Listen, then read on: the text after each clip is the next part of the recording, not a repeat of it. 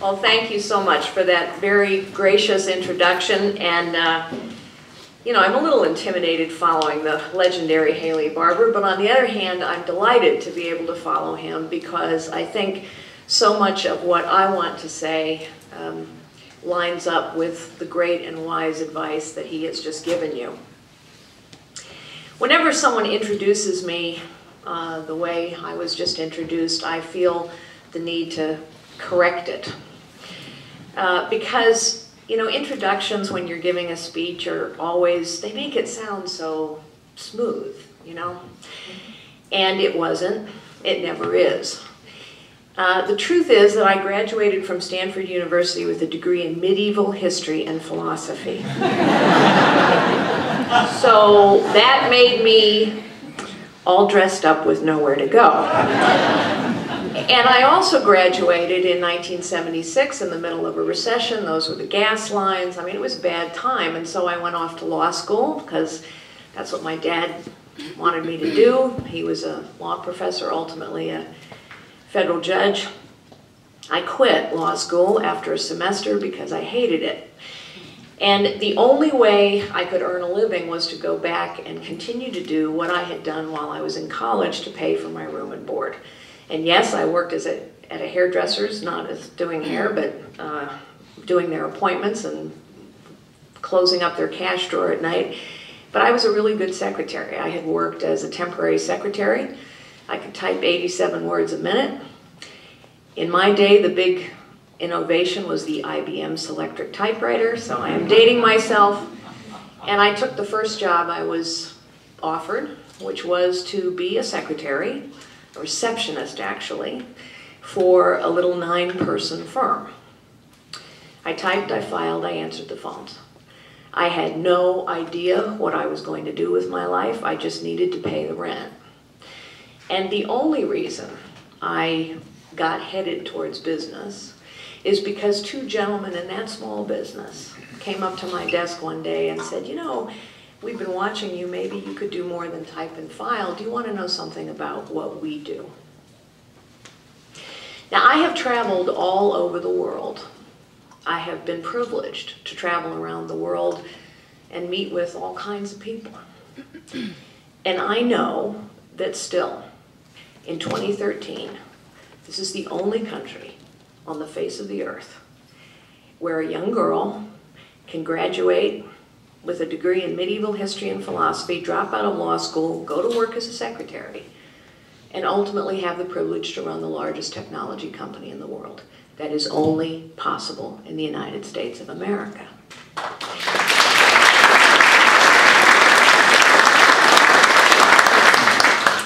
And I am a Republican, a very conservative Republican, by the way, for those of you who followed my campaign in California. I am a Republican because I believe we are the party of empowerment and reform. And that's what I want to talk to you about today. Let me follow up on something the governor said a moment ago, though. Here's why I think President Obama won the election. And Yes, we lost the Senate because we had the wrong candidates in several places, but the most important reason why President Obama won the election, in addition to vilifying Romney, and the same tactics were used on me in California, is because his campaign staff, through technology and through an on-the-ground effort that had extended for five years, they established a personal relationship with millions of voters. Tip O'Neill once said, all politics is local. I actually think all politics is personal. People vote based on what they think for them and their families. All politics are personal. And that is why Haley Barbour is so right when he says we have to establish a personal relationship with each and every individual and family that we want to vote for us. And of course, we are hugely advantaged now that we have technology to help us do that. But we can no longer kid ourselves. Our get out the vote efforts, frankly, are really pathetic compared to what the Democrats have done in the last five years and our use of technology is as well. I'm going to tell two stories from my Senate campaign, and then I want to get into the heart of the matter, why I believe and how I believe we can communicate with people that we are the party of empowerment and reform. Two stories. I went into the African community, African American community in Los Angeles a lot as a candidate. And all my campaign staff told me it was a waste of time. And it didn't win me many votes. But what struck me was the fact that when I went into those communities, I was welcomed. And every single time I went into those communities, or Hispanic communities, or Asian American communities, the thing that broke my heart is those people would say to me, you know, you're the first Republican who's ever come to talk to us. They wanted to know what I had to say. It's just nobody had bothered before. The second story is this. Two days before the election, my husband Frank and I went to see Stu Spencer. Stu Spencer is a legendary political guy. He ran Ronald Reagan's campaigns. He's a grand old man of politics. He's about 85 now, and he had been helpful to me uh, behind the scenes. And so Frank and I went to thank him. It was a Sunday. He's talking about the polls. He says, you know, Carly, it's tough, but you can still win. Meg Whitman's going to lose. You can still win. You know, he's going through all the polls. Then he pauses and he says to me, Carly, what's the weather going to be like on Tuesday? And I said, well, it's supposed to be really nice. And I swear to you, he looked me dead in the eye and he said, okay, well, then you're going to lose. I said, Stu, how can you say that? He said, because in LA County, they will get out the vote. They will do whatever they have to do to get out their vote, and you will be overwhelmed in LA County. That's precisely what happened, except for one other thing happened as well. The vote that we expected to come out in Orange County didn't. We're not going to win unless we establish personal relationships with voters and we get out the vote, period. And stop kidding ourselves about how good we are at it, because in comparison to the Democrats, we're not good enough. But what is it that we say to people when we establish that personal relationship with voters? What do we say about empowerment and reform? Now, lest you think this is a uh, recent revelation, I want to just tell you that in 2008, during the McCain campaign, while we were driving around, um, I wrote an article for the Ripon magazine. And I talked about these exact same issues, that we had to be the party of reform. So if you want to refer back to 2008, you'll know I haven't changed my tune. And I haven't changed my tune because I believe so strongly that as long as people understand who we are, what we can do, coupled with that personal relationship with voters, we can win. I also want to say this to you. We may not have the White House. We may not have the Senate. But there is a great deal that you can do. And I want to talk about that as well. You know, we're called conservatives, Republicans, but conservatives. And Democrats are called progressives. And if you look those words up in the dictionary, you would find that the term conservative is defined as eschewing or avoiding change, and progressive is defined as moving forward. Now, I want to propose to you that, in fact, it is the Democrats who now are standing and protecting a status quo which no longer works. They stand and protect entitlement programs which no longer work. They stand and protect vast, bloated bureaucracies that no longer are responsive to the needs of their citizens. They stand and protect pensions that are bankrupting cities and states. They stand and protect centralized decision-making in Washington, D.C. when we know that in the 21st century, it is all about getting information out to individuals to empower them to make their own choices. We are, we must be the party of empowerment and reform. So let me talk about specifically what I think we need to be for and what you, as the majority in the House, can put forward. Why is it that our economy is growing at 1% or 2%? Why is it that this recovery isn't as robust as previous recoveries? Well, I'll tell you why. Because we have structural problems in our economy. And as long as they remain, we won't grow above 1 or 2%. What's the first structural problem we have in our economy? We don't have enough small businesses growing or succeeding or forming. There are fewer small businesses starting and more small businesses failing now than at any time in the last 40 years. Why is that important? Because small businesses, remember me in that little small business, that little nine person business? My story is most American story. Most Americans get their start in a small business. Small businesses create two thirds of the new jobs. Small businesses employ over half the people. Small businesses, 11 patents a day, we were thrilled with that at Hewlett Packard, as we should have. But the truth should have been, but the truth is that small businesses and new businesses innovate at 12 times the rate of large businesses. In other words, small business is the engine of growth in this country. And small businesses are flat on their back. So what do I mean by the power, the party of empowerment or reform?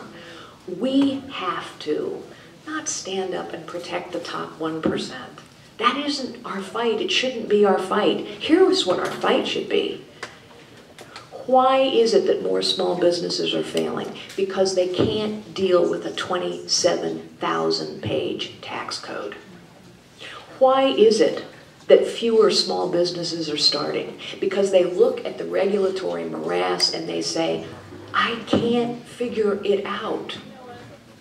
The truth is that Washington works pretty well for big labor and it works pretty well for big business because big business has lots of lobbyists and lots of money. And frankly, big business uses the tax code, uses the regulatory regime for competitive advantage. That's what big businesses do. It's not because they're evil, it's just their job is to get whatever advantage they can. You know what? Who Washington doesn't work real well for? Small business. And yet, they, they are the engine of growth. And it is small businesses that give people their shot at the American dream.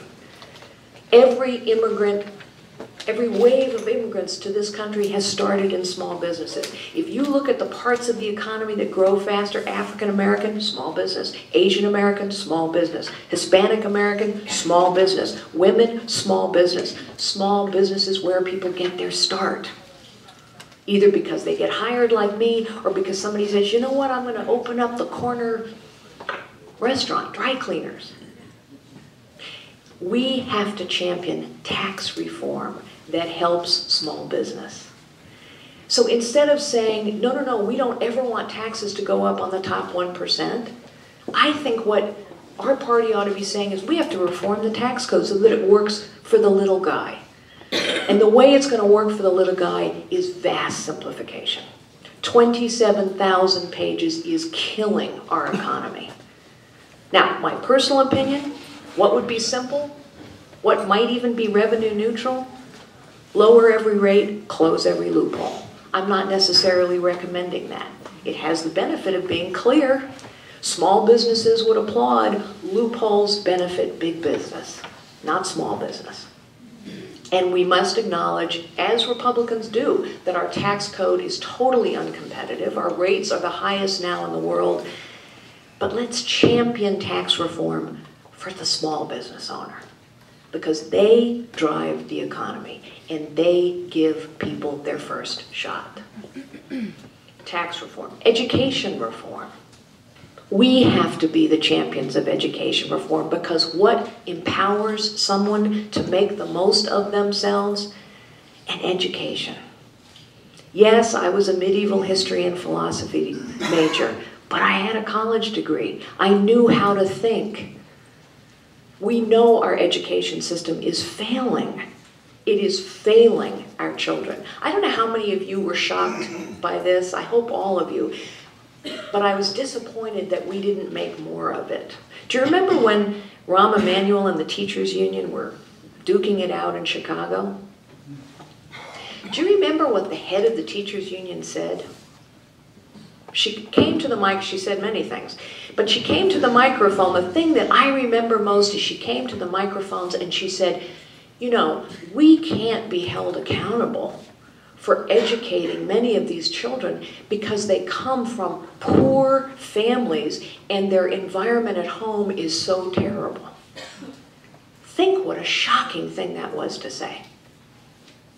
We know every child wants to learn. It doesn't matter whether they're poor. It doesn't matter whether their home life is dysfunctional. Of course, family life matters in terms of a child's ability to receive education. But the environment that a child comes from says nothing about what a teacher is responsible and accountable for. Every child wants to learn. Every child deserves a chance to learn. And in this country, to compete in the 21st century, where brain power is everything, more children must learn.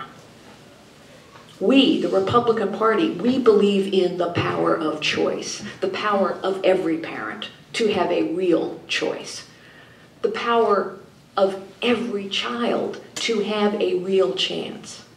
And what is it that the Democrats are doing? The progressives? Who are they protecting? The teachers' unions. Talk about protecting the status quo. This should be a winner issue for us. Education reform.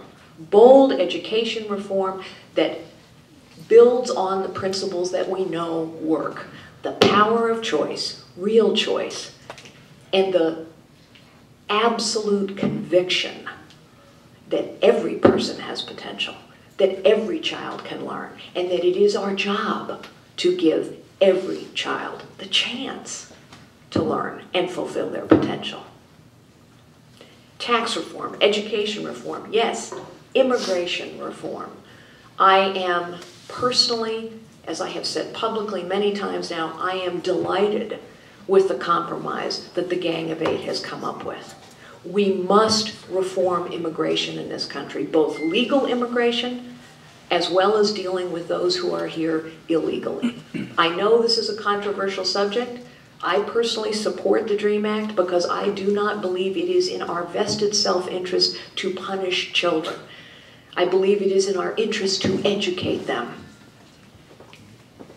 But I also think that that compromise is very delicately put together. And I think if either side pushes it too far, it will fall apart. Immigration reform should be our issue. Why? Because we know that this country has always benefited from hardworking people that come from wherever because they want to build a better life for themselves and their families. Remember this. Remember this. What sunk immigration reform in 2007? Well, I'll tell you, because I was sitting eating in the Senate dining room with John McCain and others the day that vote went down. And there were crushed Republicans in that dining room. You know why that bill sunk? Because people like Barack Obama, oh, sorry, that's my phone. People like Barack. People like Barack Obama and Barbara Boxer voted against the guest worker program under pressure from their unions. Remind people of that. We are the party that believes every person has potential. Every person has a chance, has a should have a chance to fulfill their potential, and this country is benefited by all of those people who want to work hard coming here. But we have to reform our legal immigration system as well, which is why the safeguards on the border, reforming the visa program, making sure that the people we educate here stay here. It is in our vested self-interest as a nation competing in the 21st century to reform immigration, and we should be the champion of immigration reform. And finally, Immigration is a structural problem in our economy. Each and every one of these are. Final structural problem we have in our economy, it's called innovation, or lack thereof. And this too is something we should champion. What do I mean by innovation needs reform? Well, first of all, the government today, led by Democrats, the government today is playing precisely the wrong role in innovation.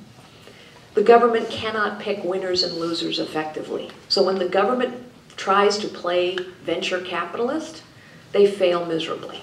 And that's what they're doing today. They're playing venture capitalists by saying, let's invest in Solyndra, let's invest in this one, let's invest in that one. They, that will never work. And in fact, it's not just a neutral, it's a negative for our economy. But what the government could be doing is two things. One, the government could be, in, should be, in my opinion, investing in what I will call platform innovation.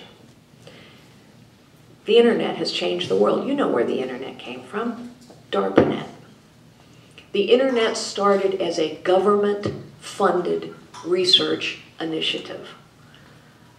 What the moonshot, the moonshot spawned tremendous innovation in the private sector. Government can play a role, but it has to play the right role. And we should champion the right role to enhance our ability to innovate. We can't simply stand up and say Solyndra is a bad thing. Yes, it is. We need to say what we're for to the governor's point. You know what we're for? We're for effective innovation, which means the government has a role and the private sector has a role. And let's keep them straight. And one more thing. This is the 21st century. Politics has been revolutionized by technology. Business has been revolutionized by technology. What about government? What about government? I believe that in your capacity, the Republican majority's capacity, as leading government oversight and accountability, we should be demanding that these vast government bureaucracies actually apply transformational technology to the business of government. The only way I know that you can increase the level of service you provide and spend less money at it is to apply technology in a transformational way. We should be the champions of that. And so I'm not vague. Let me just give you one small example of what I mean. In the state of California today, there are 25,000, roughly, government employees that do nothing but determine eligibility for Medicaid. I happen to have joined the advisory board of a small startup called the Foundation for Health Coverage Education. It was started by an entrepreneur who said, you know, that's crazy. It's crazy that it takes all these people to determine eligibility. So he built a website. Could today be one of those exchanges. It exists. Five questions are asked on a web-based survey and someone's eligibility is determined. They have about four employees answering the phones. In other words, I could give you example after example after example. Technology can transform the way business is done. I don't just mean make it more productive and make it more efficient. I mean transform the way it is done. And I do not believe anyone is talking about that in government today. And yet, we know we have to deliver more with less. The majority House Republicans should be championing that. Not just talking about what's wrong, but what, talking about what's possible. And that too is a part of innovation. So, tax reform with small business in mind, because it is small business that lets most people get their first handhold on the rung of the ladder of the American dream. Education reform, because without education, no one is empowered to fulfill their potential. Immigration reform, because we always have to be the nation where people from all over the world say, that's where I want to go to start my dream. And innovation reform applied to government, but also because this is the century where brain power and innovation are going to win. I wrote a book called Tough Choices. Leadership is always about tough choices. Leadership is always a balance between what's desirable and what's possible. Leadership is always a balance between optimism and realism. You know, if you if you want to change things, you better be really realistic about the hurdles you face, the constraints, the problems. But you also have to be optimistic. Optimism is the belief that things can be better. And optimism is also a fundamentally Republican value. Why? Because we have faith in the individual. Because we know that every single person has potential. We know that this is the only place on earth, still, where it doesn't matter who you are. It doesn't matter where you come from. It doesn't matter what you look like. It doesn't matter what your last name is. All that matters is that you have potential and you want to fulfill your potential. And we should be the party that stands up and says, we will empower you. We will empower you to live the life you choose. We will empower you by reforming the things that are fundamental to giving you that chance. One of the things that I say often to people, people ask me, what's leadership? And I start by saying, here's what leadership is not. Leadership is not about title. Leadership is not about position. Leadership is not even about power. There are lots of people with title and position and power who never lead. Leadership is about making a positive difference. Yes, there are many things we cannot do as a party. There are many things you cannot do as a party because we have President Obama in the White House and we have Harry Reid in the Senate.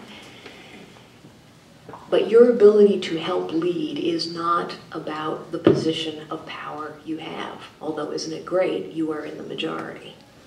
Leaders see the possibilities. And I believe this is a time for our party to seize the possibilities that we have in front of us, to establish a personal relationship with voters, and to step forward and say, we are the party that knows that this country is utterly unique in human history because this is the only place where we believe that everybody has potential, that everyone has the right to fulfill their potential. But we also know that an individual to have that chance has to be empowered. They have to have tools. And we have the reforms that can help give them those tools whether it's a vastly simplified tax code that encourages an entrepreneur to say, yep, this is the year I'm going to start my business, whether it's education reform that gives a parent and a child a choice, whether it's immigration reform that recognizes that we can use every brain and every hardworking pair of hands that we can get, and whether it's reform that recognizes that in this marvelous 21st century, there is so much more that we must do to maintain our innovative and competitive advantage. I think you have a wonderful opportunity in front of you. I truly do. Politics is actually about more than winning elections. Yep, winning elections are really important. But politics at its best is about making a positive difference. And the American people right now, I think, are sick unto death of thinking about who's going to be in the next election or who's going to win the election. They just want people to get to work. Be the party of reform. Be the party of empowerment. Be the party that I joined because I knew that this party represents the story of my life, which is the story of the American dream. Thank you so much.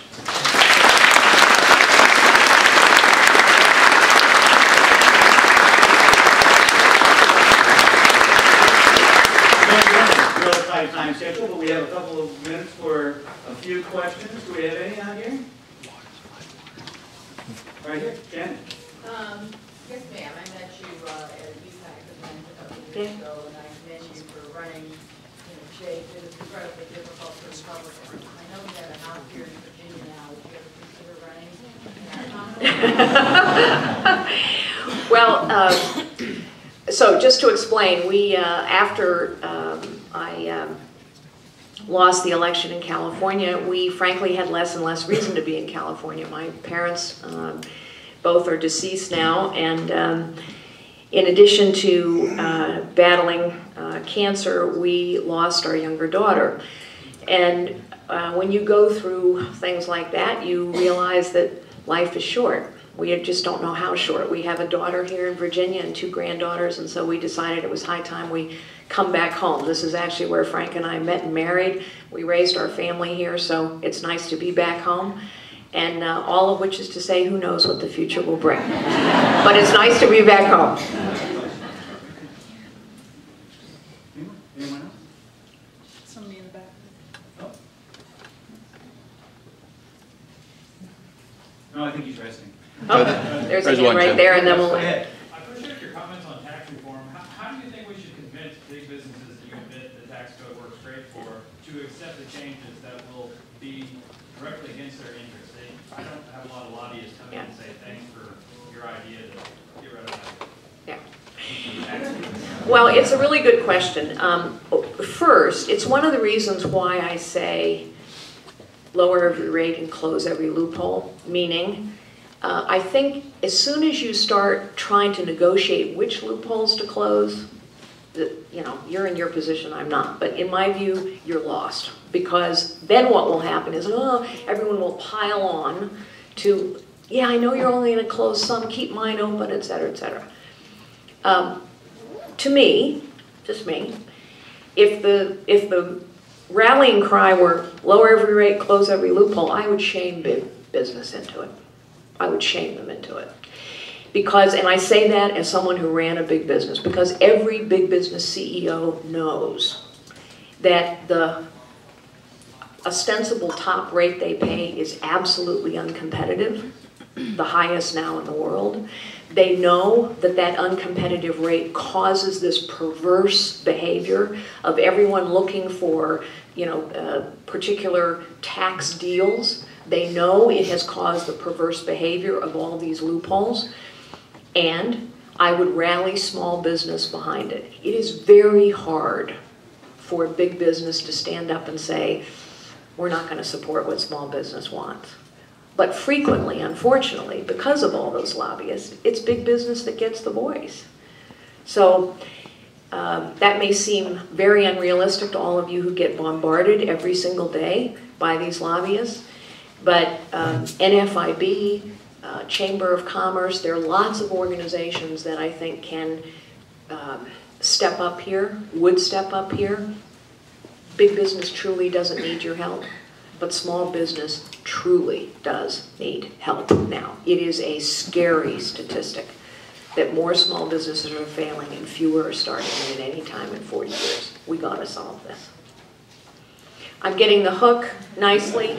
Thank you so much. See the possibilities in your position right now and step forward and put forward ideas, platforms, legislation that people can say, that's me, that's me. I agree with that. Thank you so much.